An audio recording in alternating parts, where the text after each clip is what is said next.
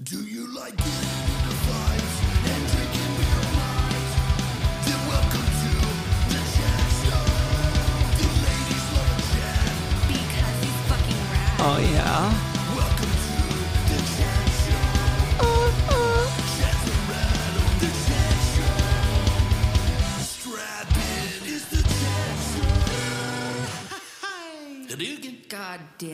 damn it, Chad. All right, all right. We are fucking back, son. And I'm sitting right across from my homie, fucking Mr. Michael Bush in the house. What is up, my brethren? what it is. Dude, not a whole lot, man. This is awesome. I finally get to have you on the podcast. This is when I first started the podcast, I had one goal, and it was to have Michael Bush on. and here we are, like 70 episodes in, and he, it finally happened. It finally came to fruition. Expectations. Yeah. but um, so yeah, so I wanted to. I was going to reserve this whole episode to just talking about the Dothan music scene, how it was in like the the early, I guess to mid, well, more like mid '90s Yeah, mid '90s, early Um, aughts. for sure. So when did when did you? What was your very first band that you ever played in? Okay, um, so the first band was called the Whatevers, and we had uh, it was me, Chris Granger, Cindy Papenfuss, James Davis, and Stephen Caps, and one other dude. I can never remember his name. He was a skateboarder. He had a really high pitched country voice. His name was his name was like. Uh, Fuck, I can't remember his name. but he was the bass player, and I was the trombone player. And he went on a skiing trip and broke his collarbone, and he couldn't play bass anymore. And so everyone in the band said, "You play the trombone. That's low notes. You should learn how to play the bass." And so I had to teach myself how to play the bass. That was that was your first experience playing bass. It was Yep. out of necessity. Yep, it was out of necessity, and uh, so we were a really shitty band called the Whatevers, and we practiced in Cindy's basement. And one day, this weird little dude comes over. He's got a big alien head, and at the end of our practice, he said, "You mind if I get up and play a song?" And we said, "No." And he grabbed the guitar and he got up and he played "Glycerine." Oh, by uh, Bush. by Bush, dude. Yeah. That was the jam back in the day, son. Yep, he played that, and he played "Basket Case" by Green Day. Oh yeah. and that was Bobby Hill. And so we, a week later, kicked James Davis out of the band. Well, we lied to him and said we were breaking up. We're breaking up, brother. and then he stopped coming to practice, and Bobby started coming. And then we made Haji and the Turbans. So that was that was the the uh, the very beginning was from the whatevers to Haji and the Turbans. Yep. And uh, when Haji and the Turbans started, what do you remember? What year that was? 95, maybe? Ninety five. 94, 95, something like that. Some of my most uh, fond memories of uh, shows in Dothan was was you you guys playing. Um, remember old Brian Tedder's house that yeah, he had the out, Misfits house. and it, I don't think it even had. I think it had electricity, but I don't know if it had running water. I did not have, I don't think it had running water. It did have electricity, but it, And it was like no holds bar. You do other do. Whose house was that? Actually, his house because he was I still in high school. Was, yeah, I believe it was his family's home. Oh, and they just like, hey, use this for punk rock shows. no, I think it was they owned the land and they Yeah. owned the house on it, and they didn't use it. And so he would go out there and spray paint it, and all him and his skateboard friends would hang out there. It was like a clubhouse. yeah, Brian Tedder used to pick on us like hardcore when I was in high school. Dude would fuck with our lockers and you know call us like the worst of names. Shit, I can't even repeat on here, but um, up until until I got older, you know, he just gave a shit. But uh, what was one of your fondest memories of? Uh, what was your favorite Haji show that ever happened in God. Dothan, Alabama? That's tough, man. Uh, I was just talking to Chad Foreman the other day about the Brian Tedder Misfits House show and saying Yeah. that was one of my favorites because it was such an unusual situation. Yeah. just being out there in the middle of nowhere in this house that had graffiti all over it, and it was it looked like a looked like a house that would be in a horror movie. You yeah, know, no, for sure. it was terrifying and it was just full of all these skaters and punks and there was no air conditioning and it was just you know a house show is a different animal than like a Uh-huh. for sure. you know it's so If different it feels it feels like the energy is this different. You know It what is. I mean? It is. It's like eh, part way not as energetic because you can't be as energetic, but also way more dangerous. It just feels Yeah. dangerous. Yeah, anytime you put hundred kids in a ten by ten spot, dude, it, it becomes a little dangerous for sure. it feels dude. Uh-huh. dangerous in so many ways. Like we should not be doing this. One, someone's gonna show up. We're gonna go to jail, like or juvie. Yeah. You know.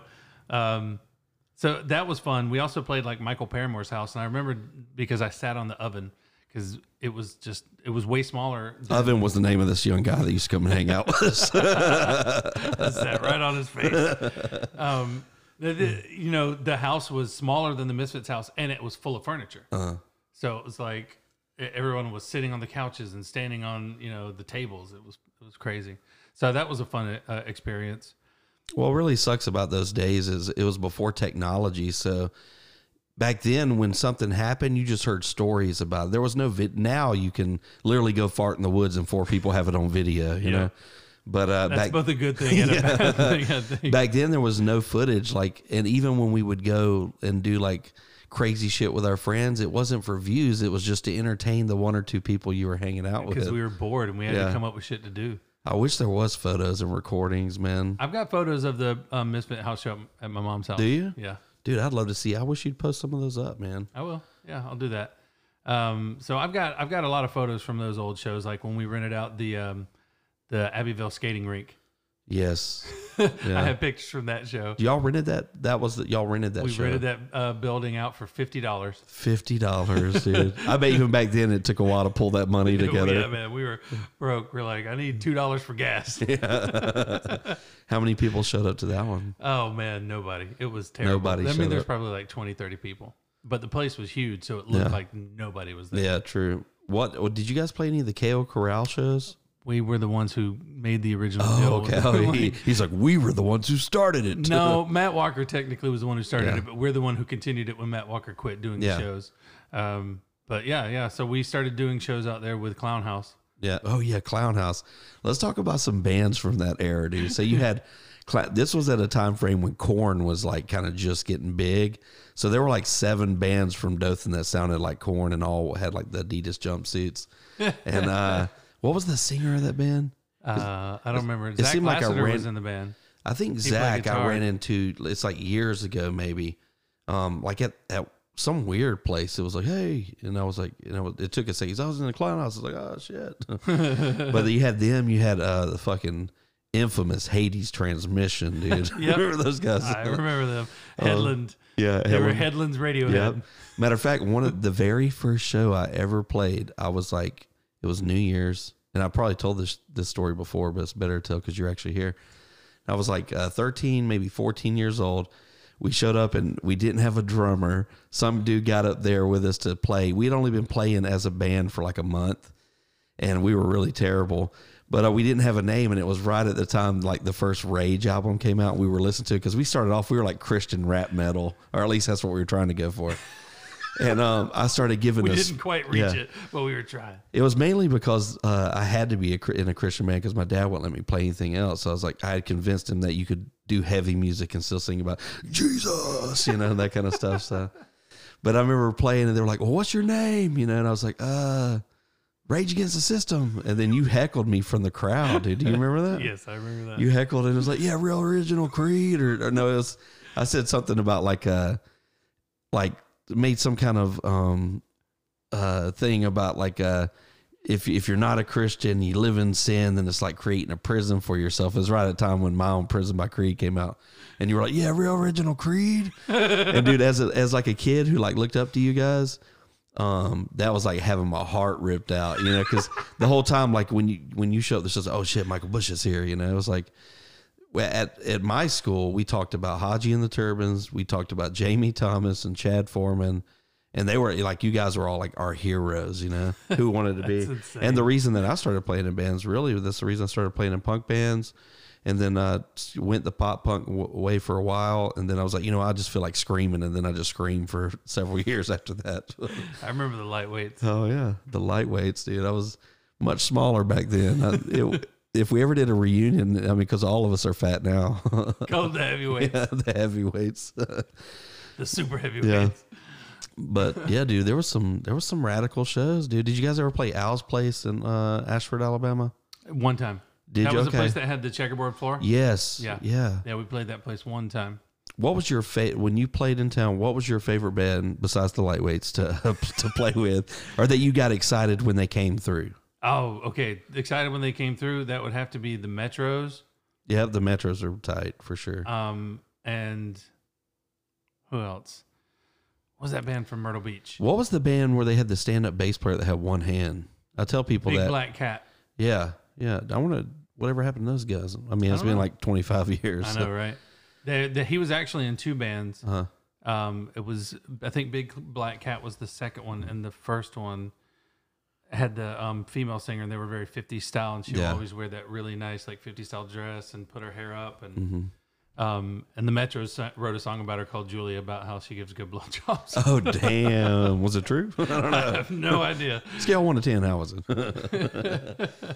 uh, the the guy that had uh, I remember seeing that for the first time when he walked out there because I saw him at the show. I mean, obviously he got one hand. People checking you out, dog. You know, Yeah. as I walking in with a unicorn horn, people gonna look at it. You know, so it Doesn't help that he like has people hit him with a sledgehammer while he's holding a burning cinder block. yeah, yeah, yeah, it was it was some weird shit, dude. Yeah. If I remember him getting in there playing that, and dude, I was just like, as a kid, I was like, that's probably where I'm driving. I'm like, holy shit, this dude's playing. one- I was, like, I got two hands and I can't play my guitar. And motherfucker up here playing one on one, dude. He'd always dip it in uh, in baby powder. yeah, Get yeah. it all powdered up. Oh, powder it up, baby, powder it up. and up. he used the nub to hold down the frets, Uh-huh. and then he slapped with his other hand. yeah, So it was it was awesome, man. He was really fucking good. They called him Lefty. lefty. You know what? For the for as small of a town that this is, we had a lot of bands that come through here, and Oh, a yeah. lot of them end up being really large, successful bands like Tsunami Casualties, Tsunami Bomb. I was at that show. Um, Global Threat, uh, Blank Seventy Seven. Didn't they play? Blank play in the we area? played with them at KO Corral. You guys brought Pain through. Yep. And you said earlier, less than Jake had been through. Jake came through. Yep. They Dude, that's wild. yeah. It's why because now there's there's there is no. I mean, I'm sure there's a scene here, but the last several Dothan shows I attended, man, it's just like you know, it's just people drinking in a parking lot. You know, Yeah. no one's even listening to bands anymore. Yeah, I think the whole scene everywhere is different. I think so too. I think it has a lot to do with like uh, technology too. I mean, now you can get anything you you can think of something strange and weird right now, and there's is someone's playing it. You know, there you, there's a following for it out there. So in a lot of ways, I guess that's good, but in a lot of ways, it's for us old timers, dude, that still hadn't learned the algorithms and shit. It kind of sucks, you know. Yeah, and everything is ingested in small bites now, so you don't Mm-hmm. you can't release an album. No, It's like a single. single on a video, dude. Yep. That's what people want to see. Something cool. I know, and it's it's terrible because albums told a story. Yeah, You know. yeah, because you'd put put time into it. You'd write it, write a story. And well, you'd always some, come up with the yeah. formula what songs go in what order Yeah. so that when you listen to it it tells a story and we always had this thing like the fourth song has to be really good Mm. So the like the fourth one has to be a really good song we always said that anytime we released it Yeah. Well, what was it about the fourth one? i don't know it was just some superstition we had that the fourth song had to be really good Huh. i have no idea where it came from I think it was one of your things because you've always counted too, like in the one, two, three, four. so maybe four is just like this number that's always stuck with you for some reason. now living in asia four is a very significant number because it is it's synonymous with death in asia Yeah. So maybe it has something to do with that Four is also the size of my pecker. I've been waiting to use the soundbite. I had to use one at least. Shit. That's what they always scream when they uh, see me running at them because my bald head. They're like, four! Dude, so what? A, well, I want to hear some some stories. Maybe I haven't heard. Do you got you got anything you could tell us some some crazy fucking show stories? God, I guess. You ever had what? There was a show one time, and it maybe it was. I'm not sure if it was Chad Foreman, but it seemed like uh, he got in a fight, beat some kid up, and then made him drive him home. Well, that happened a lot with Chad. Um, I think the one you're talking about is when he beat up James Davis and then made, made James Davis drive him home. And James Davis was our original guitar player in the whatevers. Um, but there was another one where Matt Walker um, was in the pit and he was really drunk. Yeah. And somebody that was bald like bumped into him. And he comes outside and he's all drunk, and Chad's just sitting on the ground, and he walks over and steps on Chad's nuts, and Chad just gets up and slaps the shit out of him. It's like you can't do that to me. Holy, so he just just being an asshole, just Well, he thought. Chad was the one who had done it because Chad is bald. Oh shit! So then Jay was working security at that show, Uh-huh. and Jay comes out and goes, "Chad, I need your help." Somebody slapped Matt in the face, and Chad was like, "Oh, that was me." Oh shit! Jay was like, "Oh, Let's go get him. uh, well, I was gonna have to kick him out, but never mind." Dude, some fun times, dude. Dakota Coffee Shop, dude. All those were. Um, what's the worst show you ever attended in Dothan or the surrounding areas? What's what's one that sticks out? That's like, man, fuck this place or I fuck don't this know. band. When, I'm, I don't want to offend anybody, but I, oh fuck it, we're old. Who cares? I remember going to uh, the Fun Zone and seeing a band called Sandbox, and was just like, "This is the most dreadful thing that's ever happened." The to me." fun zone. Was that a skating rink? yes, We played that skating rink one time, dude. They had us out in the center. It was really weird. Kids are just skating around us. yes. It was a weird setup. So I saw that, and it was Uh-huh. a band called Sandbox, and they were just dreadful, man. Where were they from? Were they like a local band? Northview, Yeah. yeah. Huh. What do you think? Uh, what about some some bands that came out of the area besides yours that you really thought had could go somewhere, if not there had been was- Dothan, Alabama? Yeah, like well, obviously, Earth to Alaska has always been one of my favorites, and I think that they could have done well. Um, Mutiny, that was a cool Uh, band. that was a cool band. It was like it was kind of noise. It was just it was, noise. it was pirate rock. Right? Yeah. so it was like pirate punk, and I really liked them. They, I mean, it was a gimmick. yeah, it was Don't like get me wrong, yeah. but it was a fun gimmick, and everyone loved seeing them play. what what was the guy that was in that band? Seemed like Josh, had the glasses. He lives in Atlanta now. Oh yeah, yeah. Okay, I remember him. Yeah. What about the the hardcore band that was in town that kind of took off? They were a Christian hardcore band for a while. uh, um, Forever or something. Uh, forthright. Forthright. Forthright. that's the one. yeah. And Charles was in that band. Charles. Chainsaw Charlie. Charles. Yeah, Chainsaw Charles. Wait, no, yeah. Chainsaw Charles is a different one. Oh, that's Hardcore throw of a Charlie. no, no. Hardcore Charlie is what we called it. yeah, yeah. He was the guy who would um, write songs in his head, Uh-huh. and then he would play them for you with his mouth. And so he Dun, would, dun, dun, dun, dun, dun, dun. but he, he would be like, "Listen to this song I just wrote," and he'd go like, the guitars go, and the bass would come in and go, and then the drums would be like, and then be like, and he would do all the parts for you in like succession, and you're like, "Uh huh." Oh, that's tight, I, dude. I can't hear what you're hearing, but I trust you that Yeah. it's good. There was a time, dude. It felt like everybody was in a band in Dothan. You know, like everybody had a band. I think it had a lot to do with you guys because people saw you guys out there having fun and and and getting some people to actually show up, and that's usually when bands start popping out. You know. Yeah, probably. I mean, that wasn't our intent, but it was cool because we had more people to play with. Yeah. Oh yeah, we did. So it was like when it, it got really old when it was just like Haji's playing and it was just us and there was no opening bands. And I was Mm-hmm. like, we should have opening bands. But because of how long we were expected to play, Yeah. because we were expected to play for like two hours. Yeah. So you had to fill the time. So um, we would say, okay, well, we can't have three bands, which is typical of a show is to have three bands. So we started just having one band because we would have to play for so long.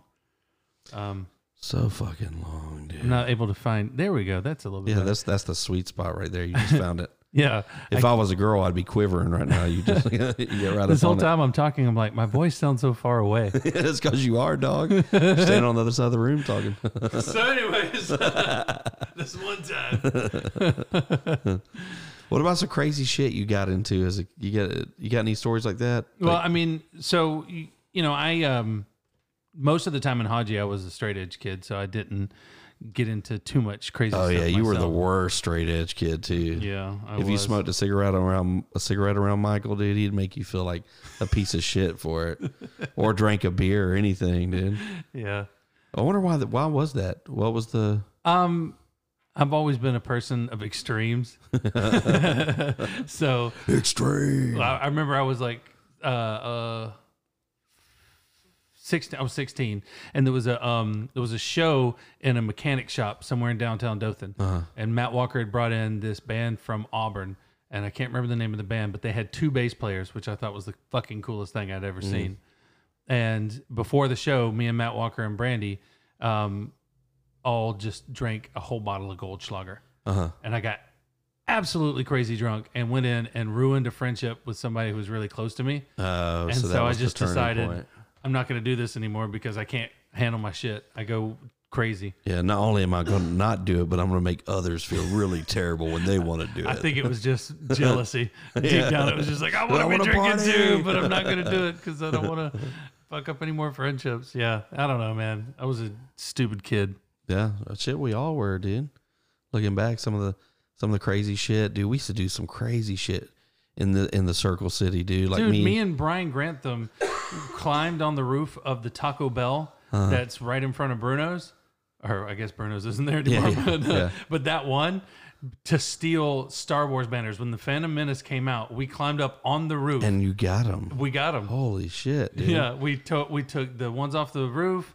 And Would you hang them on the wall? Yeah, in my apartment, and it was so big that it went on like three walls. Damn, well, at least the statute of limitations is past due. I think it's like seven years anyway, so we can talk about it.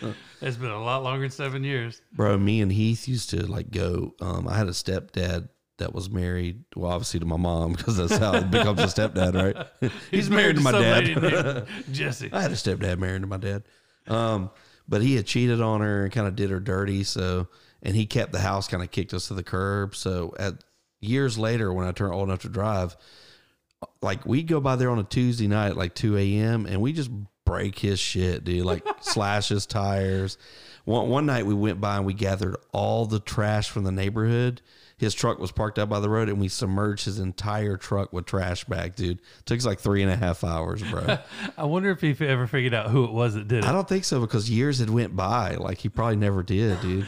Can you imagine him just sitting there? Who is doing this to me? Dude, and what was crazy, he's the reason for many years. Like he scarred me for life because I was, a, I've always, you know, been a little hefty feller up until I started skating and shit in high school.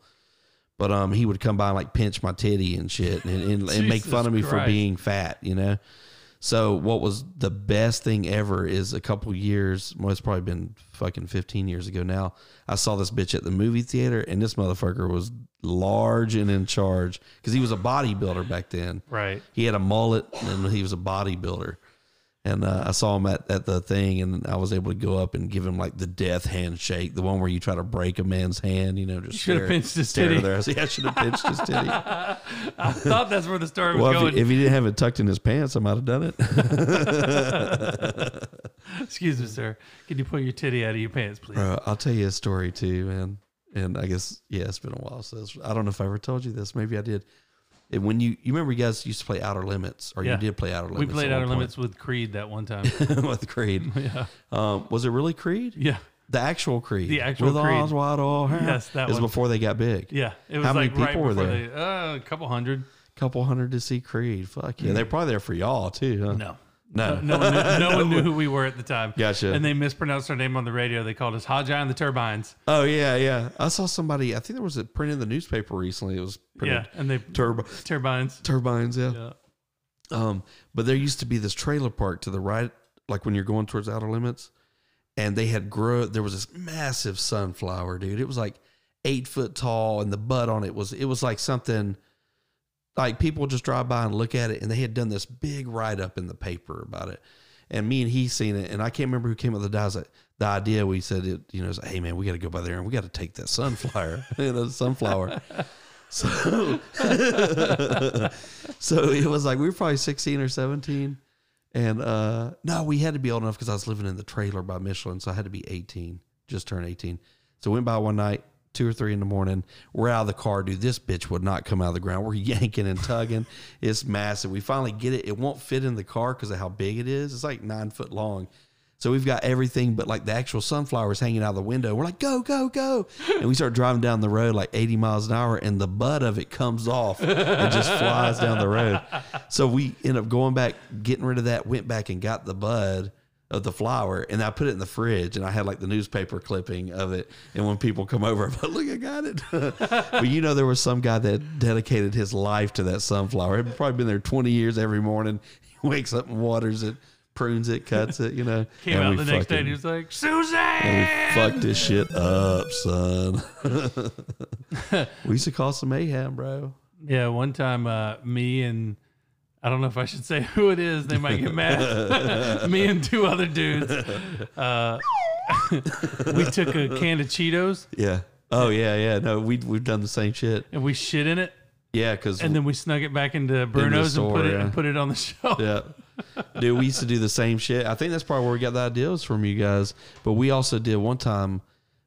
In Dothan, we were uh, we had like a rivalry. I don't even remember how this happened, but there was like somebody talking shit uh, about like how they would go and vandalize shit, and so we were gonna have like a little a vandalize off, I guess you know if that's even a thing. And it ended up where they were like at a steak and shake or something, and then we had went by. Were you at that, Blake? Where we went and we were throwing eggs at their thing, and we took. And then the other person's car we took and put doo doo under the door handles, so when they opened the door, they got it on their hands and shit. Yep. I don't. Why do you think kids like playing with doo doo so much? I don't know. Uh, It's my, funny as fuck though when somebody. My younger brother did that to. They had a prank war. Uh-huh. Yeah. and he smeared shit all that's the over word the I was looking for. Prank war. Yeah, Yeah, it was. Yeah, it's nasty. we see that shit all the time. It was about it, like those things can get out of hand really fast. no doubt. So They can like, go from fun to like Yeah, somebody's gonna kill you, dog. there was there was talk of crucifying a squirrel to mount on someone's car, and I'm like, this has gone too far. We've gone too far We- with the prank wars. this is getting into serial killer territory. Oh, yeah. You're talking about trapping a squirrel, killing it, and then crucifying it on a Damn, Catholic's dude. car. Like, That's fucked up. What's the the the funniest prank you've ever been involved with? The cheese can? The, yeah, shitting in the Cheetos can was uh, pretty amazing. But no, that's not it. The funniest prank that I've ever pulled was when I worked at State Farm Insurance in Atlanta, Mm-hmm. and I took a extra keyboard and I plugged it into my friend's computer, Uh-huh. and I sat behind his cubicle. I had run the keyboard underneath, so while he's typing letters to in, insureds about settling claims, Yeah. I start typing too, and it works. And so I start like deleting what he's typing as he's typing it. And he thinks that like, oh man, my shit's broken. He goes and gets his manager, and he comes over and he shows him, and I don't do anything. Yeah, yeah. And his manager's like, "There's nothing wrong with it." and so, and then he keeps he keeps going, and then I start I start like as he's pausing, I'll start typing words like slowly, like. "T- yeah, like he's he's reading it as it's going possessed. down. Yes. And I said, "Help us, we are lost." And he goes, "Michael Bush." What job was that? that was the State Farm Insurance in Atlanta. Oh man, that was fucking hilarious. Dude, so me and Heath used to get in some shit. Dude, who was your like? Who was your little runaround partner? That Oh, it was me and Chris Granger like Yeah. tied at the hips, and then Bobby was like our third. uh, huh. And so we, uh, and I don't know why anybody was friends with me because I was such a fucking asshole. yeah, That was so mean. I have no idea why anybody was ever friends with me. But yeah, me and Chris Granger all the time, all the time. And then uh, we would get pulled over. We would just drive around Dothan on the circle, and we get pulled over, and they'd be like, "We we had, we had a call about this car. Said y'all had weapons," and we're like, "What?" had weapons. Yeah, we're just driving. They were searching for weed. Oh yeah. We're just driving- Smells like weapons in this car. yeah. We're just driving around the circle listening to Bad Religion. Uh-huh. You know, we don't have any fucking weapons. Dude, the cops. Uh, we had several encounters like throughout the years. They always try to act like you you got something on you or some shit, dude. They arrested Chris Granger and took him to jail because he had a sticker on his car that said "fuck work." Are you serious? He got taken to jail because it was a cuss word. Yeah. And it wasn't even his car. Like the car was in his dad's name. And I was like, you Uh-huh. can sue the fucking city, man. Do it.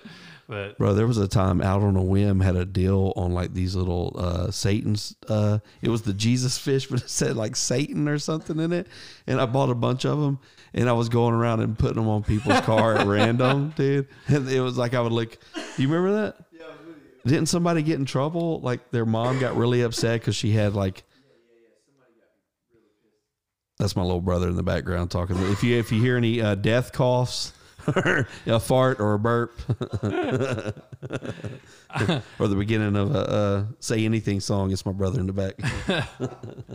I had uh I had the the fish on my car, Uh, but it the said Satan fish. no, it said Darwin and it had feet. Yeah, they had those too. Yep. And uh, I was at the uh, Hardee's in Headland, and this guy pulls up next to me, and he starts motioning for me to roll down my window. Uh, and it was like a 1986 Toyota Corolla, so I had to roll down the window, you know. And I was like, "Yeah," and he goes, "You're a disgrace to your race." And I'm like, "What?" and he's like, "Darwin Fish, you're a disgrace to your race." And he starts talking about Jesus Christ, and I just shoot him the bird and start rolling Yeah. up the window. And he drives around the place twice, and he starts getting really close to my car and trying to hit me with the Oh car. shit, And he pulls out a knife and shows it to me, and I was like, "This is For a sticker, bro. fucking intense, man." Yeah. And then like the next day, I had my tires slashed, and I was like, "That dude fucking followed me." And waited know, until I wasn't there and slashed my tires because I had a Darwin fish on my car. And that was a time too, like in the mid '90s in in Alabama, in the South. You put up with some shit to look the way we did, and Oh, to listen to the music we did, and to be kind of be ourselves. Like I went to a little country school. I was always given shit, you know, having to defend it. Um, so I mean, it's different. It ain't like now. I mean, kids can do whatever the fuck that no one looks at it. You know, Yep. you can go in there with all your whole face pierced, your eye, eyes pierced together, and you know, Yeah, you nobody says shit. teenagers with like their face tattooed. Yeah. Te- teenagers with genital piercings. I don't know that. I'm just saying. Probably it probably exists. You know what I'm saying? Well, we had teenagers with genital piercings, safety Yeah, dude. pins, and ice cubes. yeah. Shit. The first tattoo I got was 17. I got tattooed at 17 by Screamers when they were. that was a place called Screamers. The best place to get Oh, tattooed. the worst, Screamers. bro. And it was like in this little shack, dude. And the guy, I don't think he ever even asked how old I was. He just asked for the money, and it was probably eighty bucks. It's like going to a hospital named Malpractices. Yeah, yeah. they're still around And they're still around. Yeah, It's crazy. that was crazy. But yeah, for like literally eighty bucks, I went in there, got a tattoo, and then like weeks later, I went and got a tongue ring. I don't know why I got a tongue ring at like sixteen, but I did. And uh, Suck them dicks. Yeah, hell yeah. Felt better when I sucked my dick with a tongue ring. you know? but uh, I remember coming home and my dad was fucking pissed, bro, because he I didn't ever tell him about the tattoo or the or the tongue ring, you know. And he was fucking mad, and I was like, "Oh shit, what's going on?" So he had like the sit down at the table. He's like, "I don't know what you did, boy." And this is my dad's voice. It's not really anything like this, but he's, "I heard about what you did." He's like, "You already grounded for a year. If you don't come clean, it's two. And I was like, "What the fuck?" So I was like, "Ah, "I got a tattoo and got my tongue pierced." And he's like, "What the fuck?" it wasn't that, and I was like, "Oh shit." I knew you was masturbating in the garage. and what it ha- and what it ended up being is a long time ago. Uh, Patrick, I think Patrick Prickett had a party at his house. I'm pretty sure he had a party at his house. We had a couple girls over, right? And we we told my dad was going over to like a birthday party, but Patrick's parents were like going out of town, kind of thing, you know. And we were going over there to hook up with some chicks, get in the hot tub because his parents had a hot tub and shit. Matter of fact, I don't think it was a hot tub. I think it was like a jet tub that was meant for like one or two people. We probably all got inside of it. Yeah, but the thing is, right. is my dad was trying to get some time with, and he's like, "Well, if it's a birthday, he's like, you can go just take your little brother." And this when Blake was a lot younger, right? And this had happened year like a year or so before this incident of us sitting down. So anyway, the girl that I hooked up with or whatever went and told. She went to the same school as like my stepsister or something, and told her. It got back to my dad, so my dad was talking about that. It wasn't even about the tongue ring or tattoo I just got, you just gave yourself up. bro. I got I killed a man in Reno just to Yeah. watch him die. My dad took my car away from me for a year that I paid for. My stepmom drove it. What's that? I seen my first pair of titties that night. Oh yeah, that was the thing too. Is Blake Blake was there? Yeah, two said she was. She has some big old titties. She had four titties. Yeah, four titties. But uh, yeah, so that that was that was good times. Good times. What about you? You ever get in trouble for some shit as a kid that For, seemed for me, it was mostly fighting. I got into Mm. trouble for fighting a lot. yeah with like your brothers or for like just random Uh, people? people. Yeah, I got suspended from school. Went to alternative school a lot.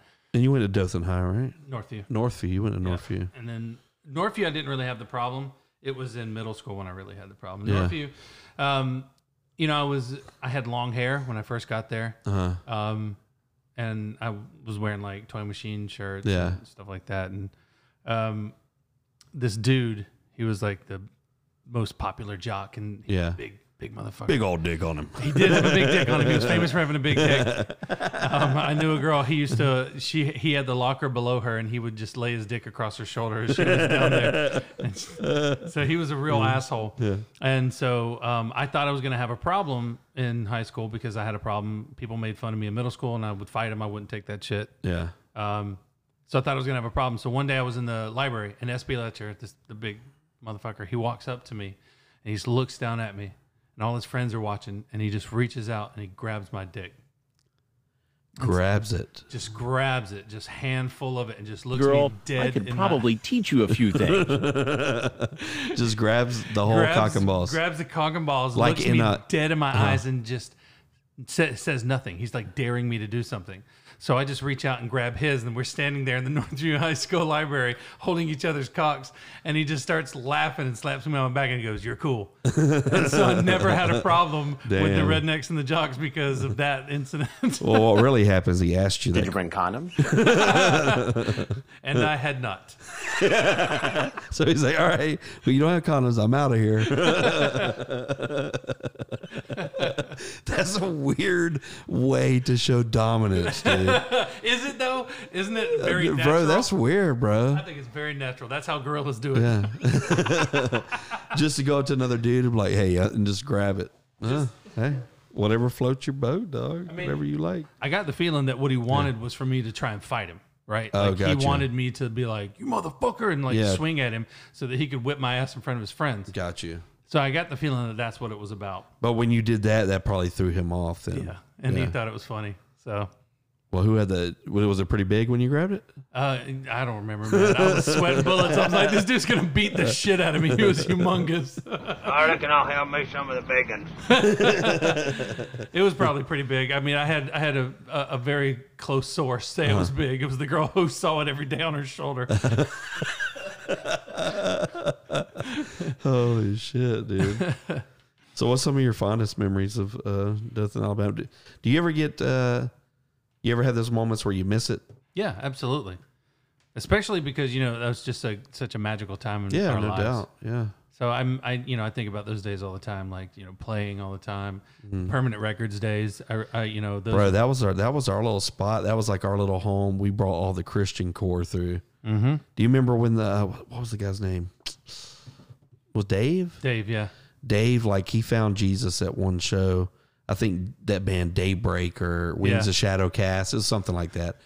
But I remember they came and he found Jesus, and there for a while, like we were doing, it seemed like we were doing some kind of Christian related shit up there. That lasted like a month, and then he was back to skanking for Satan. yeah. And about six years ago, he was arrested for child pornography. no, he wasn't. yeah, he went to prison for child pornography. Holy shit! Way to fucking kill the mood, bro. All right, and that's the end. I hate that motherfucker, man. Damn, dude. Yeah. Yeah. fuck that guy. He sucks. Damn, good thing you didn't grab his dick. A lot of people did though.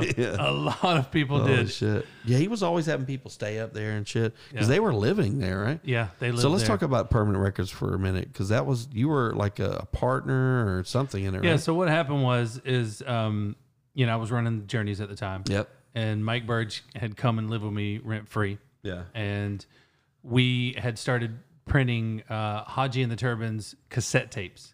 Hell yeah. And so we were selling them, and we had to come up with a record label. So we came up with Permanent Records.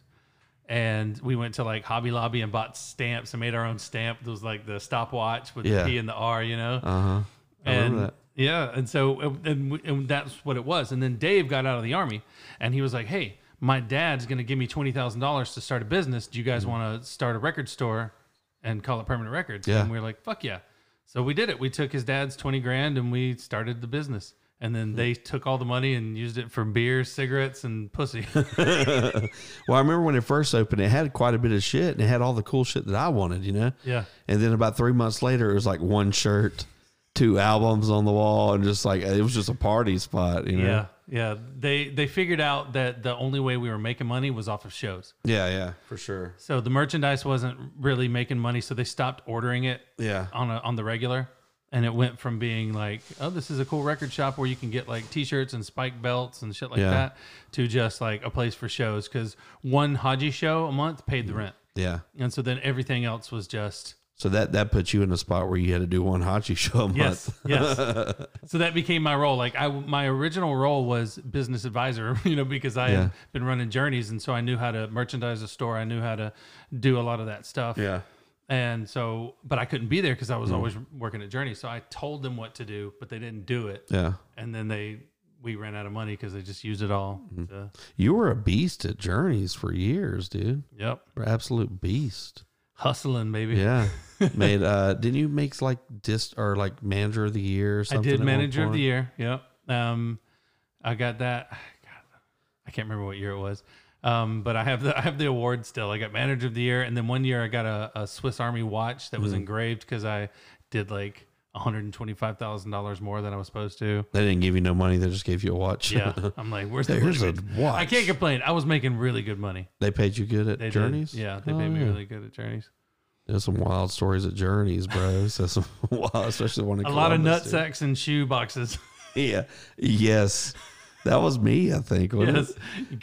How would I I would uh because we'd always play the game where we'd make it instead of like looking at the you know the hoop, you make them look at your nuts. let your balls. Yeah. This was uh which now looking back, it seems like kind of another odd thing to do. you know?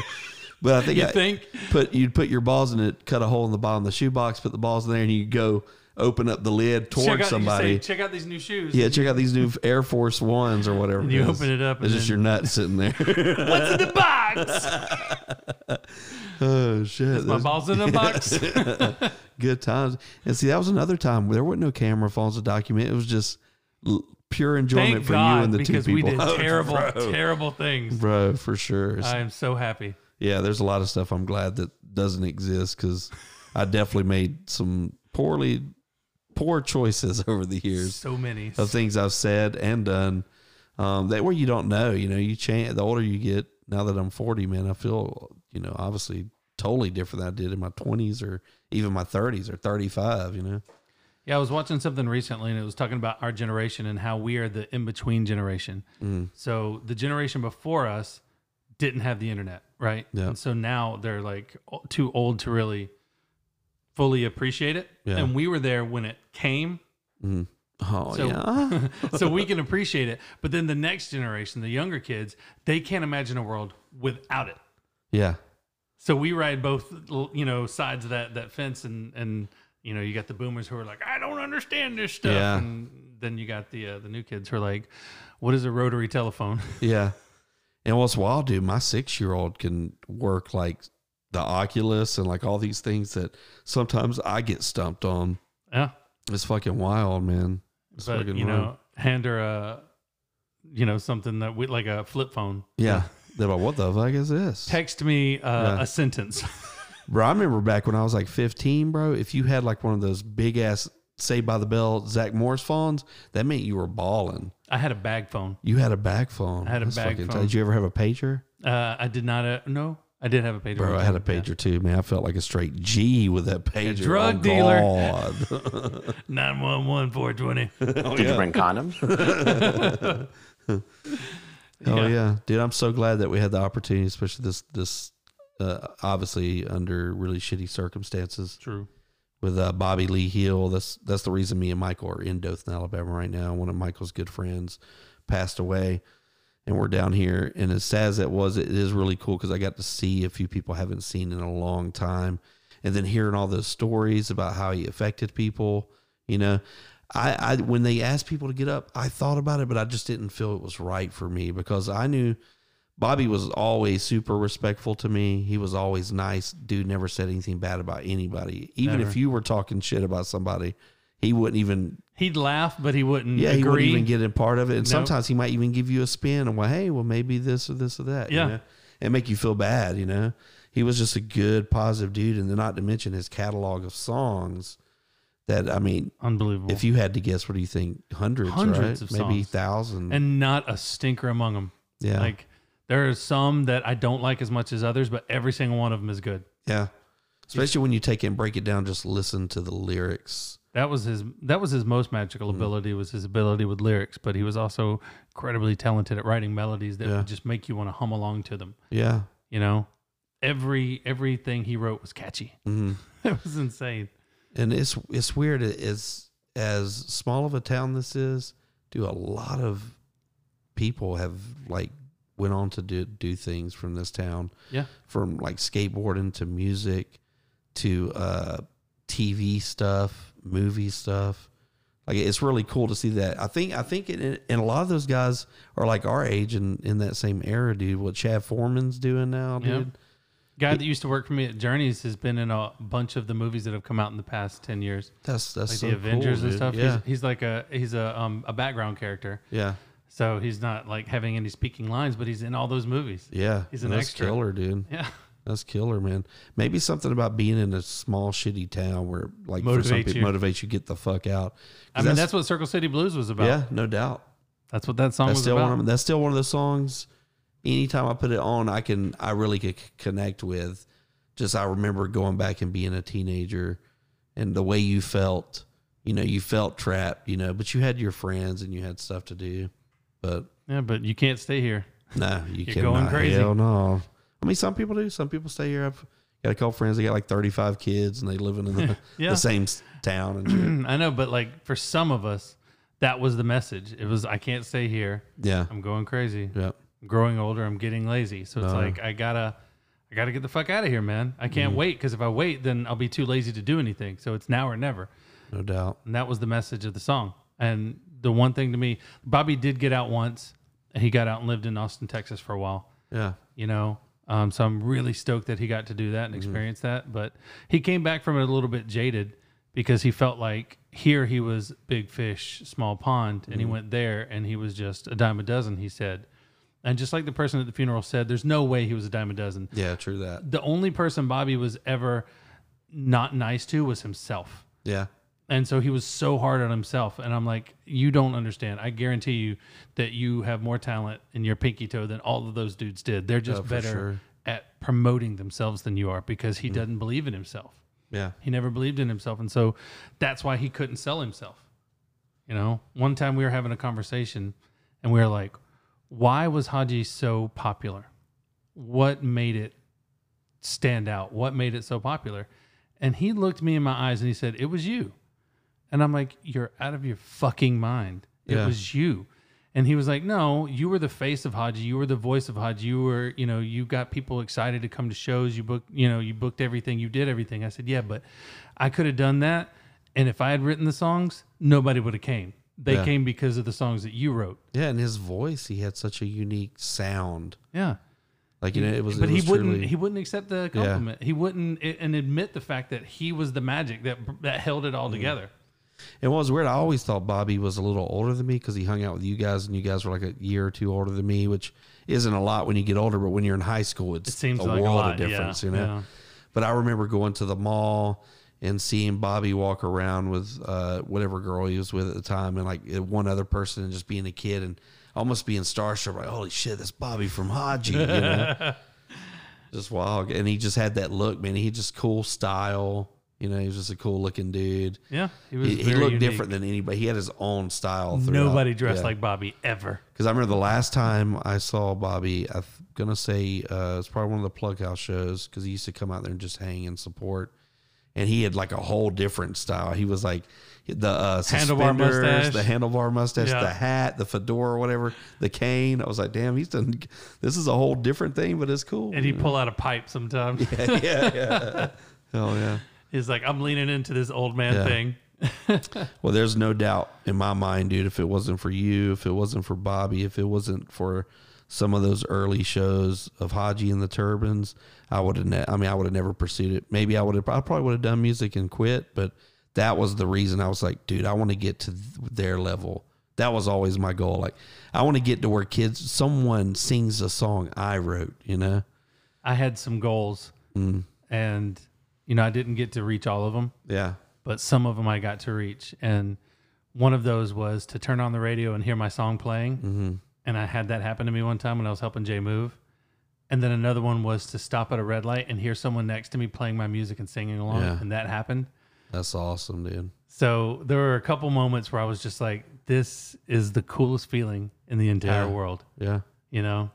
But my biggest one, and the one that I regret that never happened, was I wanted to make Bobby famous. Yeah.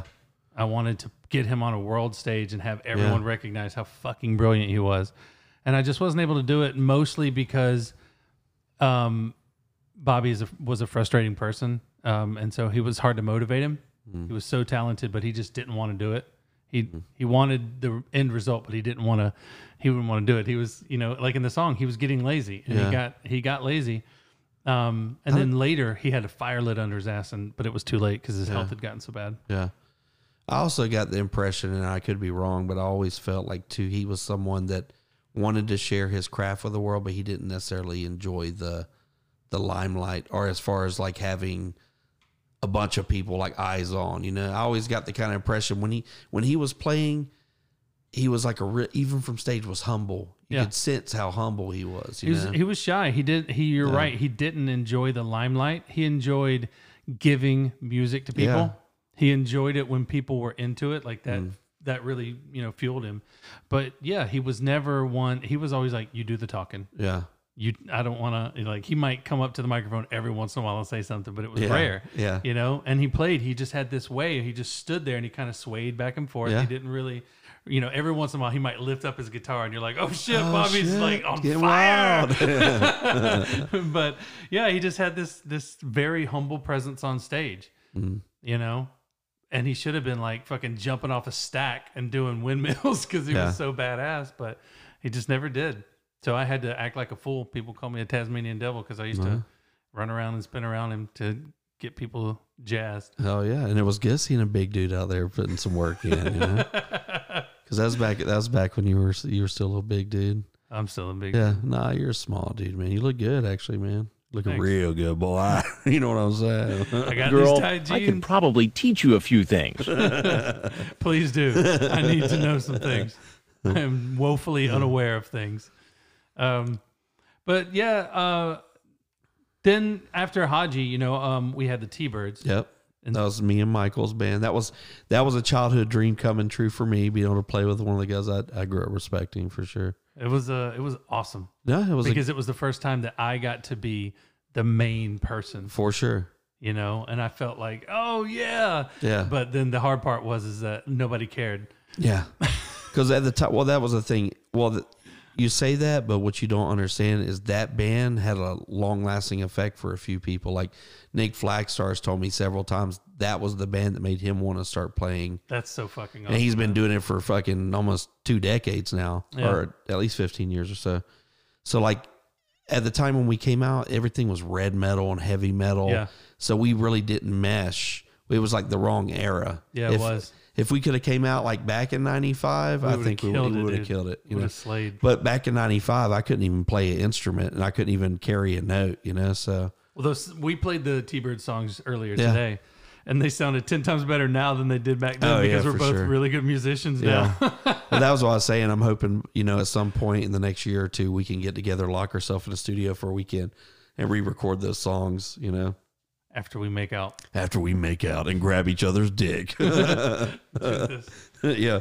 Whatever the thing you and Homeboy did at school in front of everybody. sword fighting. Dude, I'm just I'm just glad I'm just glad I had the opportunity to meet you guys. Had the opportunity to have conversations. Like me and Bobby's relationship, obviously it was more I wouldn't say business because I definitely respected him and cared about him and I felt he did me too. Yeah, But the time the only times I really saw him was it was business related. Like, hey, I got you this show or hey, this is Yep. this, you know.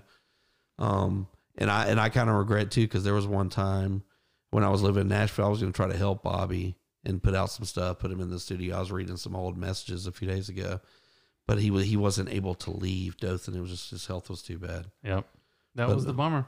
We I- wanted to make things happen. Yeah, Just- and I'm I'm hoping like hell, dude. Hopefully Brad or somebody would take all his music, put it out, get it into some of the right spots where he can get some notice and finally get some acknowledgement for his amazing? talent. Yeah, It'd be amazing. and and dude, it's not a far fetched thing. It's happened for a lot of Yeah. bands. You know, It's yeah, it's not out of the realm of possibility for sure.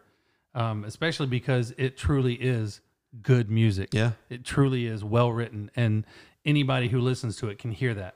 Yes, You know, And it's I- not one of those things where you need to have um, a, a certain taste for it. Anyone that listens to it will be like, "That's really good." yeah. And then when they listen to the, it's it's the kind of shit that you can feel. yeah. You feel Everything he the says, you're raw like, emotion, "Oh yeah. shit, yeah." And a lot of the stuff he recorded, which I actually like it, is he recorded literally with a computer, a microphone, and playing it live. It's so gritty. And it and it sounds raw and real because now everything's so over processed. Everything's He would put out multiple versions of a song, so Yeah. he he would record it like that, and then later he would go in and do a really nice crisp version of it and add drums and Mm-hmm. other stuff and it was never as good and i always told him that i said it's not as good when you overproduce it it's better when it's just you and a guitar Yeah. it is so fucking good and it's crazy to me that a simple song like that i mean the songs are harder than i can play but just simply a guitar and a voice is better than a whole band Yeah. in the same song if it's the right guitar and voice. yeah that's what i'm saying. For me, I need that whole band, son. I can't,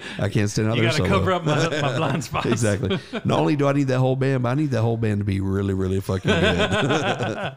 I'm not gonna play my shit that much, you know what I'm saying?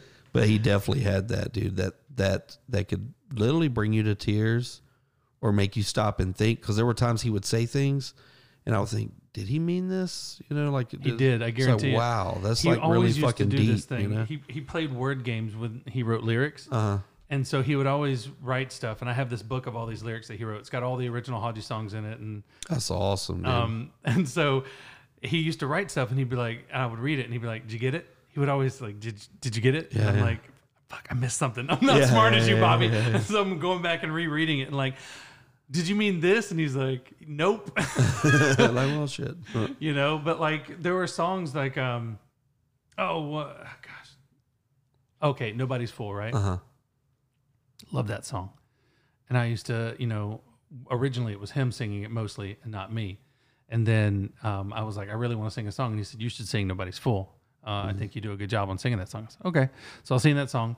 And i was singing it for like two years and we were just talking about what it means and he was like you didn't get it Oh shit, you had had a different interpretation of it. Yeah. Totally. I had a totally it, it because I missed the double negative. Uh, He says, "I won't be nobody's fool," which means he will be. He's going to get fooled. yeah. And I fucking missed it because I was like, I love this song because it's about like you ain't gonna fuck with me. I'm not gonna be anybody's Yeah, fool. fuck you, man. And he's like, it doesn't say I won't be anybody's fool. it says you are actually. Oh, It says shit. I won't be nobody's fool, which means he is going to be everyone's fool. Yeah. And I was like, holy shit, Bobby, you're the smartest motherfucker and the dumbest motherfucker at the same time. I love you. You know, like it's just beautiful the way he could do that. And like still I listen to his songs and I'm like, that's the most beautiful line I've ever heard. And then I listen to another one. I'm like, no, that's the most beautiful line I've ever heard. It's No, he's, crazy. he's got some for sure, man. This, this uh, very sad dude.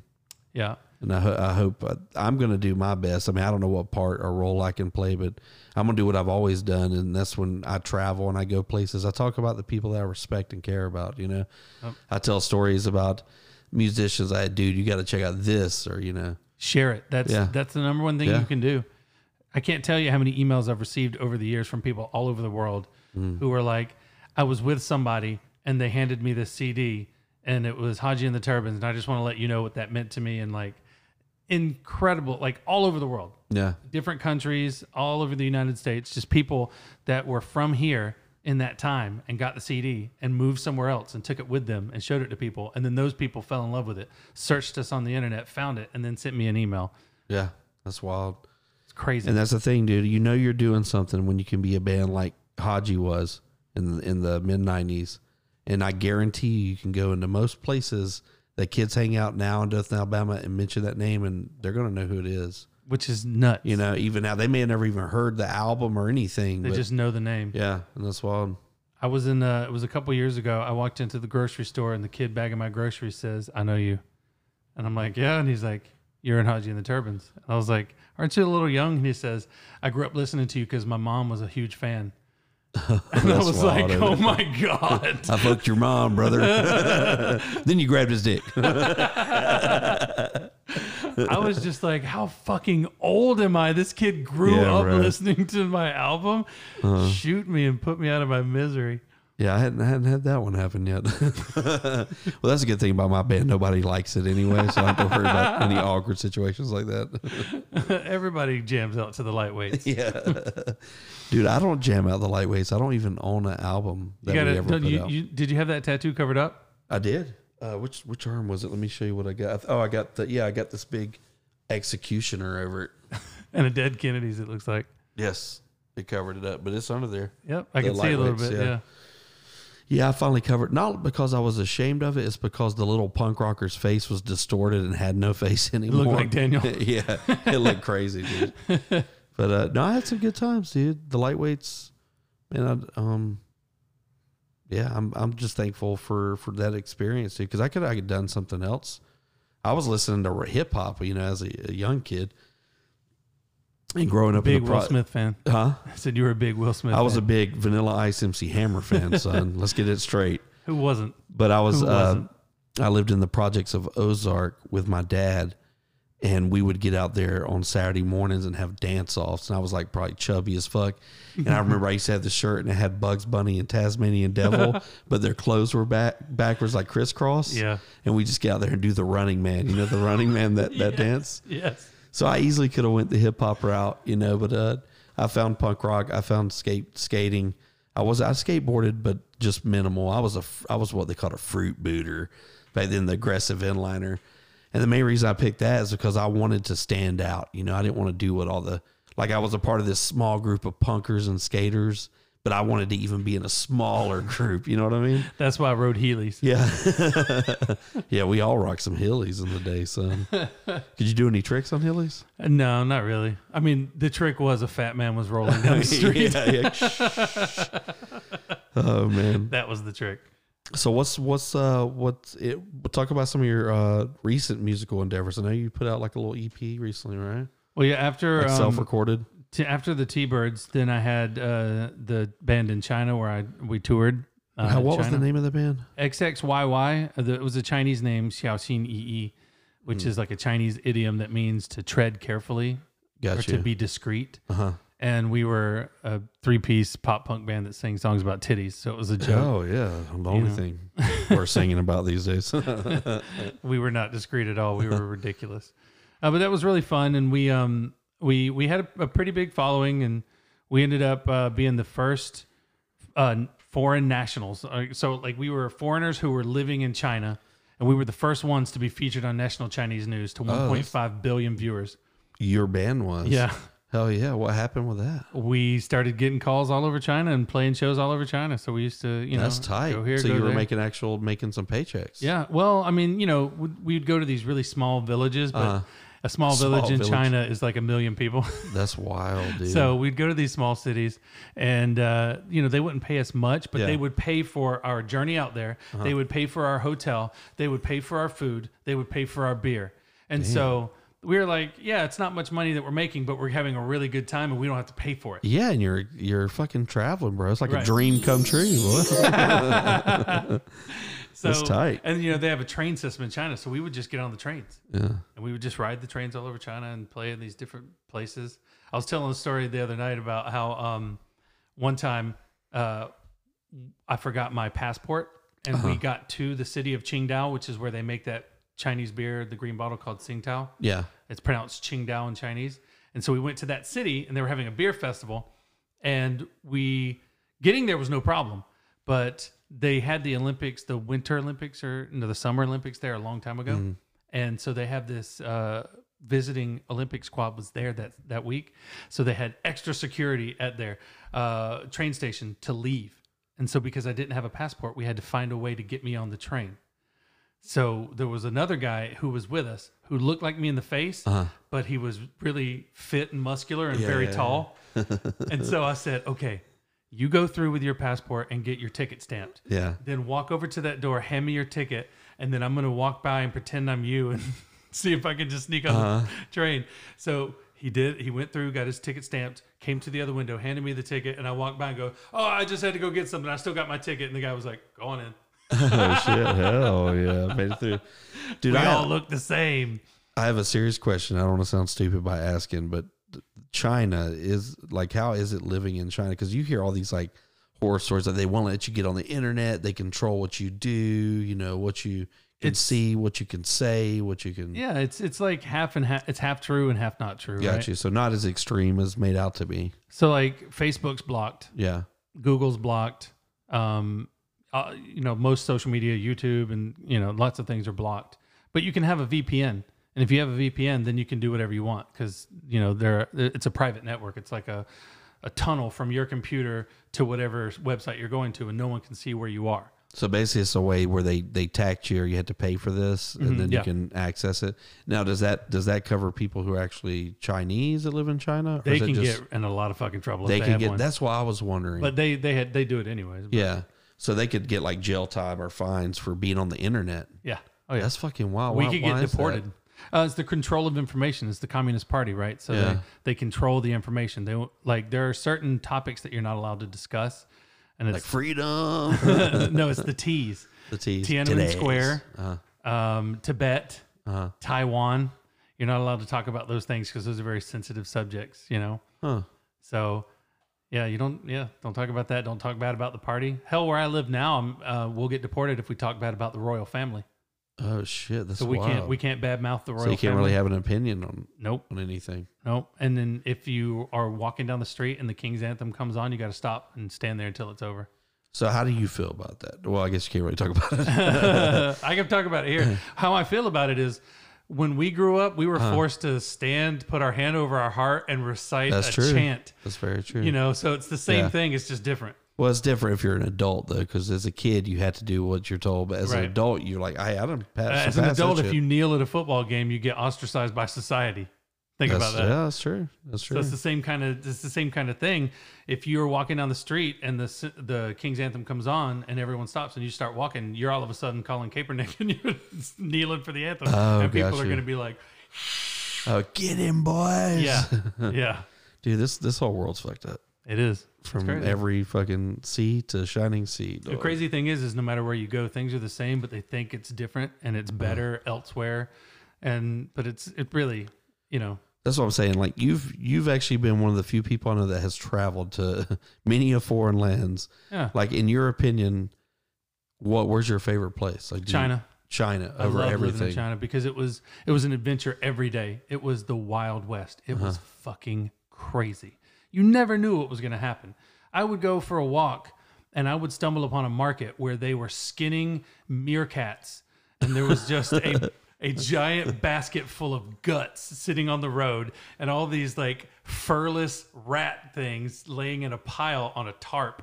And all the hairs were being washed in a big bucket of water over here. And then across the street there's a goose and a peacock in a cage. And for a dollar they'll slit its throat and put it in a bucket and let it bleed out. And then you can take it home and cook it and then there was a, a grandpa walking down the street with a bowl full of blood and he had a pair of chopsticks and he was just digging bits of bone out of it and flicking it in the street. And I was like, That's wild. this is nothing I'm ever going to see in America anywhere I go. yeah, I don't know if that's something I want to see. It was, cr- but it's crazy. You just never know what's going to happen. One day I was walking down the street and there was a street magician who, I mean, he wasn't, a, he, he was a healer yeah. and he was doing this thing called cupping where you heat the glass jar and you put it on the back and it s- does suctions on the back. Okay, yeah, yeah, I know what Seen you're that talking about, before? yep. So he was doing that in the street to people and he was saying that he could suck the impurities out of your body. And so he would put it on you and then he would pull it off and he would go like this and, and tap it real hard Uh-huh. where it was sucking and then it would start bleeding and then he'd put it back on and it would suck all this blood out and then he would pull that off and he would like mix up some gelatin and throw it in the blood and be like look oh, look it's all solid now and he'd pick it up. These up are the demons. yeah so when he was poking you he had a needle taped to his finger and he was jabbing your oh, skin Oh, with shit. a needle but he was saying that it was just magic chi that oh, was it's gonna hurt a little bit. This is the demons leaving your body. and I'm just watching this, and they, you know, I spoke Chinese, so I was keeping up with what was happening, and I'm like translating for my friend. I'm like, this is the most insane shit that is happening right now. He is uh-huh. saying that he's pulling the bad spirits, the bad energy out of this person's body. But if you look at his finger, you can see tape and a needle, and he is jabbing their body with a needle. It's wild that they won't let you get on Facebook. They'll let you do that though. you know I mean? They won't let you get on Facebook, but they'll kill a chicken in the street and pour uh-huh. boiling water all over it to make the feathers come off, like Yeah, in the street. That's wild. And you're like, what? And you want to go back to that? it's and that's where I would live. It's crazy. I've seen people shit in front of me. Last night, the gas station. We were we were in Beijing at one of the most beautiful places, the Summer Palace, and Uh-huh. it's the longest um, covered corridor in the world. And we're walking along it, and we stop at this little hut, and we get some instant noodles, and we're just it's me and my kids and my wife, and we're just or actually it was just one kid at the time, and we're just eating the noodles and just having a good old time and enjoying the scenery, beautiful lake. And right next to us, this woman takes her noodle cup, dumps it out, and puts her child's ass over it, and he shits in the noodle cup right next to us. What to the us. fuck, son? So the, Damn. son. the way uh, Chinese diapers are, they're crotchless, Uh huh. and um, the mom just has to watch the baby to learn their signs for when they're about to pee or poop, and then they just hold them over like a trash can or something to let them pee or poop. And What the fuck? and that's how they potty train them earlier than we get potty trained. Yeah. because they learn ha- their habits and then they start putting them in front of a toilet. So basically, essentially, they pay more attention to their children Yes. than we do. They pay a lot more attention to their children. What's the wildest thing you've seen in China? Shit. Man, I don't even know. Those things I just listed were pretty wild, pretty but they're wild. not even. I know, dude. I want to hear some more stories like that. They're not even tight. like it. Like, good God, I can't dude, I don't even. What's what's some of the things that are illegal or banned over there that seem would seem kind of weird? Like, oh, that's weird that they banned that. Besides Facebook, I mean, that one's pretty big. Um, do they talk- have radio, like talk radio or anything like that? Yeah, yeah, and they had a foreigner channel that would play like you know like the top forty stuff, but everything's um, censored. So they they they like the cussing is out of it and stuff. and and well, no, no, no, absolutely not. Cussing. You'll go into the grocery store in China, and they'll be playing a rap song that's not filtered at all. So you're hearing the N word, you're hearing fuck, you're Motherfucking fuck, fuck, Yes. fuck. While you're grocery shopping, sometimes it's Christmas time and it's like motherfucking Christmas, you Yeah, know. yeah. And you're like with your four year old, like cover your ears. um, but no, they don't edit that. They edit it for content that they deem uh, not toward the the Communist Party goal. Gotcha. So anything that's like talking bad about rich people, they're like, take that shit out of there. How far do you think uh, along till we're like that? I don't know, man. Not that far. ten years or so. In Malaysia, they would take the words cigarettes and tobacco and alcohol. They would take those out of all the um, songs. oh, can you not smoke over there? Like, You can, but they um they you can't it. advertise it. They, they just tax it heavily. But it's a, it's a it's a predominantly Muslim country, and Yeah. so they're like you can't sing about alcohol and cigarettes and vices and stuff and Damn. sex and. Can you get weed in China? Uh, you can get weed in China. It grows wild out in like Western Holy China. shit.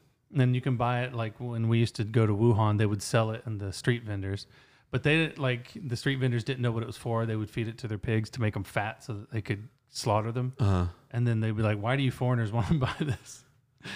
Oh yeah, just to get fat. They're like, "That's why you foreigners are fat." yeah, just try it. You'll know why, motherfucker. Take a hit, bitch. um, but yeah, like um, but then like in the major cities like Shanghai, I had friends who they would have the cops just show up to their door and be like, "We were told you had marijuana. We're coming in," and they would just come into the apartment and Holy search shit, it. dude. And then they'd take them to the um, police station. They'd stay there for like six, seven hours, and they'd question them, and then they'd just drop them off on the outside. What happened if you got found with like They could deport you. they deport you over Yeah. some marijuanas? Yes, they would. Well, shit, dude, that's fucking wild, bro. You're not allowed to drive um, certain scooters that weigh a certain amount, but that's all they sold.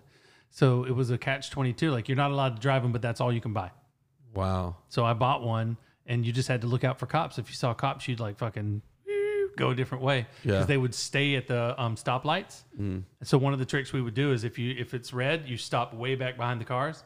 Never go up to the light and stop because they would wait at the stoplights and if they see a foreigner on a scooter, they'd be like, "Woo!" That's Get 'em. fucking wild, dude. Get them. Damn, no love over there, dude. Well, how was it? Because when you were in China, how's it for uh, a white dude, like in China? Like when you first came over there, do people look at you? You're a superstar. You've got tattoos and stuff, so they're probably so many photos. People would People just come up to me on the you. street and be like, "Can we take a photograph?" yeah. And then they would show it to me and be like, "Look at this photograph." No. they would always like, no matter where we went in Vietnam, everywhere we Yeah, went, because you probably look crazy over there to them. and they'd be like, "We want to take a picture Yeah. with you." And then always my kids too. They want to take a picture Yeah. of my kids. "That's weird." And huh? Lucas got really savvy at one point, and he's like, "You got to pay me." oh shit, pay me. Did he ever get paid? Yeah, we were Oh, at Tian- yeah. Uh-huh. we were at Tiananmen Square the first time it happened. Standing there in the big picture of Mao's up on that red wall, and somebody comes by and says, "I want to take a picture of your son." And I said, "Well, ask him." And they said, "Can we take a picture with you?" And he was like, 10 Money. RMB. they had to pay him 10 RMB. What's something over there that people enjoy doing that would not even be a second thought over here? like what? What do you mean? Like uh, for pastime stuff. And s- stuff that they enjoy doing that we would never think Yeah, to do. yes. Um. Okay. Well, the old people gather in the mornings and they do um, choreographed dances in the grocery store. Um, like not parking lot, but like right in front of the grocery store. That there's a big concrete area where people are walking in. Uh-huh. They crowd that and they do choreographed dances to weird music in the That's mornings. fucking tight, dude. I hope I got that to look forward to when I'm old. How old? Like senior citizen? Senior senior citizens. Bro. Yeah. I would be. I'm. You know what? I the older I get, I used to care a lot about what people's interpretation or what they thought of me and that shit. You know, and it really kept me from enjoying a lot of things. You know, being the guy in the back with the f- arms crossed. You're worried are what dancing. people are going to yeah. think. Yeah. Well, See, remember when I talked to you earlier about interpretation, therapy? Yeah. What I wanted to do was teach young men not to do that. Yeah. to to do whatever the fuck they want to do and not Mm. worry about what other people are thinking because we're taught that we have to be tough and we Yeah. have to look a certain way, and that's what I want to do is teach kids not to do that. But um, another He doesn't thing- have a degree or anything. He just wants to go around and teach kids that. That's right. Come here, kid. Get in my van. Do what you want to do. Live your life on your terms. That'll be a hundred dollars. Yeah. On this episode of Creepy Pedo Vibes.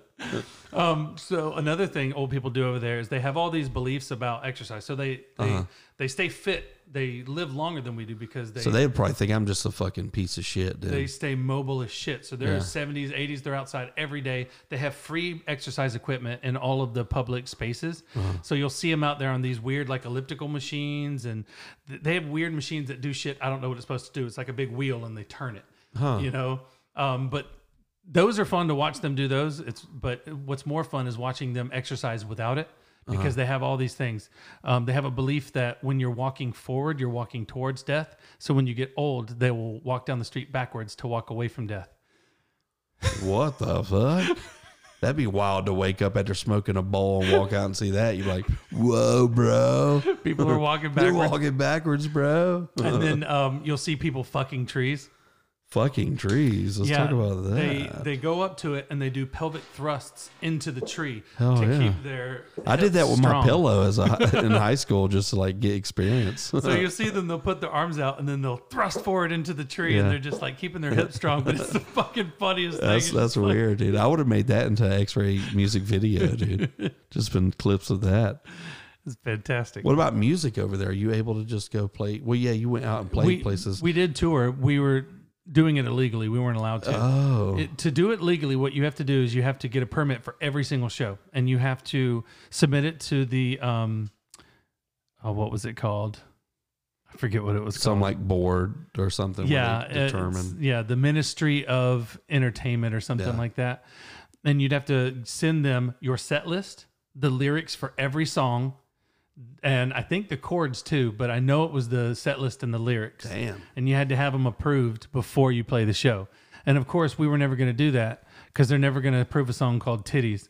Yeah, Uh, yeah. The lyrics are titties, titties, titties, titties, titties, titties. I like them uh, milky and white. Hell I think about them all night. I think about them all night today.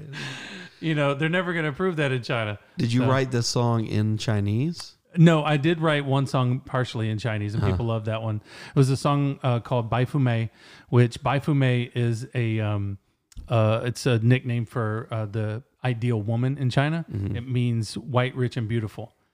and you wrote a song called that? Right, because everyone that's the ideal woman, right? But typically, a Bai is a complete bitch. Yeah. And so in the song, it's this guy who's like obsessed with Bai and she treats him like shit. And in the end, he ends up falling for for um, uh, Nu Diao Si, which is a nerdy girl, so like a loser. So it was like a slang, popular slang at the time, popular internet slang was Got you. uh, Nu Diao Si. And I thought, hey, we can get popular if I write this song partially in Chinese and use some popular slang, and Yeah. it worked. Huh, that's awesome. How how hard is it to rhyme words, or is it even about rhyming when you're singing in a, I mean, it, another you know, language? Yeah, I didn't worry about rhyming. Yeah, I think just, that the part that was in Chinese was just "wo yao nu diao si," which means "I want a nerdy girl. I want a loser girl." You know. Huh. So. Oh yeah, we all want one of them, boy. That's wild, dude. That's so cool that you've had those experiences, man. A lot of people ever get to experience leaving the state they live in to yeah to be you let's let's go real quick we got china you've been to what's, what's some of the places china um, laos cambodia Korea, um, You've been to Germany, right? uh, yeah, Germany, Yeah. yeah, all, a lot of the European nations. Um, Borneo, I got tattooed in the jungles of Borneo by a headhunter. That- that's tight. Let's talk about that for a second. That was the one where you laid down. You're talking them stretching the skin. Right. So it was in the jungle in a bamboo hut, and uh, there's two dudes that tattoo you. One, his job is to stretch the skin out, and the other dude has a wooden mallet with a needle sticking out of it. And then he has another wooden mallet without one, and so he just puts the one with the needle next to your skin and hits it with the other one. Yeah. Now, how did you know the guy was a headhunter? Well, it's called Borneo Headhunters Tattoo. Oh, And I got you. it, he's tattooing in the traditional. Um, He's like, I love to give guys head right before I give them a tattoo. My head on it. he's he's he's traditioning in the uh, tattooing in the traditional way of the Iban people of the Yeah. Borneo jungle who were headhunters. So this was a tradition that was lost, and this is a famous guy named Ernesto, and he rediscovered it by going into the old villages in the jungle and finding all the old tattooed men and asking them how it was done. That's wild, dude. And he That's did cool. that for though. years and years and years, and then now he's like the one who's passing it Yeah. down to the next generation. That's fucking that's sick. And dude, this the tattoo looks sick. It's the best Avril Lavigne tattoo I've ever seen. yeah, he really captured that denim. he really did. Just a skater boy, man. no, what he did on me was a traditional um, Iban thing that they would get on their um, shoulders. Yeah. And it's an eggplant flower with tadpoles in the middle of it that represents um, uh, the, the, the eggplant flower represents life and the tadpole flowers represents like sperm. Bro, eggplant is my favorite emoji, dude. if you pull up my phone right now, it's gonna be the main one. So was it like the big No, it's a it's a it's a swirly like Oh, it's okay. a tribal design. Not the one that looks like a pecker I use in my No. emojis. No, this is a flower that grows off of the end of like it. miss you, dad. Then I'll drop the eggplant with a little three drops of like Squirt. water. Yeah, the little squirt. my wife hates that shit, dude. This is this is probably the longest podcast I've ever recorded. Hour and twenty minutes, man. I dude, thought I- it was only five minutes. Oh yeah, it's only been five minutes, dude. So it feels that's how it's supposed to feel. It's supposed to feel like five minutes, but be much longer than that. Right. But dude, I'm so glad I got to see you. I'm so glad I got to finally bring you on here. And um, I'm sorry about your, your fucking brother, dude. Thank you. And uh, he's gonna be remembered because all of us remember him, and we're gonna keep pumping his stuff. Yeah, I think that's one of the things that's uh, just synonymous with a Bobby Hill fan is they're going to show somebody a Bobby Hill song. Absolutely. If you love a band, you're gonna you're gonna be inspired and want to show people. Listen to this song. This guy's Exactly. amazing. He's in this small town in Dothan, Alabama. Yeah. Listen to how fucking good he is. Yeah, Yeah. no doubt. And that's how we're gonna end it. Rest in peace, Bobby Lee Hill. Man, anything else you want to add? No. homeboy. Oh, Thank would you. You got? Uh, can I? Can we give your Instagram out? You cool? Yeah, With uh, it's uh, Alabama Milkman. Uh, We that- didn't get to talk about oh, my- Well, yeah, my- I can tell you why they call him the milkman. you remember that story earlier where he's grabbing that guy? Yeah, baby. All right, that's gonna do it once again for the fucking greatest show in Pleasant View, Tennessee. That's on Spotify. I'm actually the only one. Thank you so much, Michael, for coming hanging out. Thank you for having me. I fucking love you, dude. I love you too, man. Fuck yeah. Oh yeah. Yeah, hit it one time. the coolest instrument I ever bought. See you motherfuckers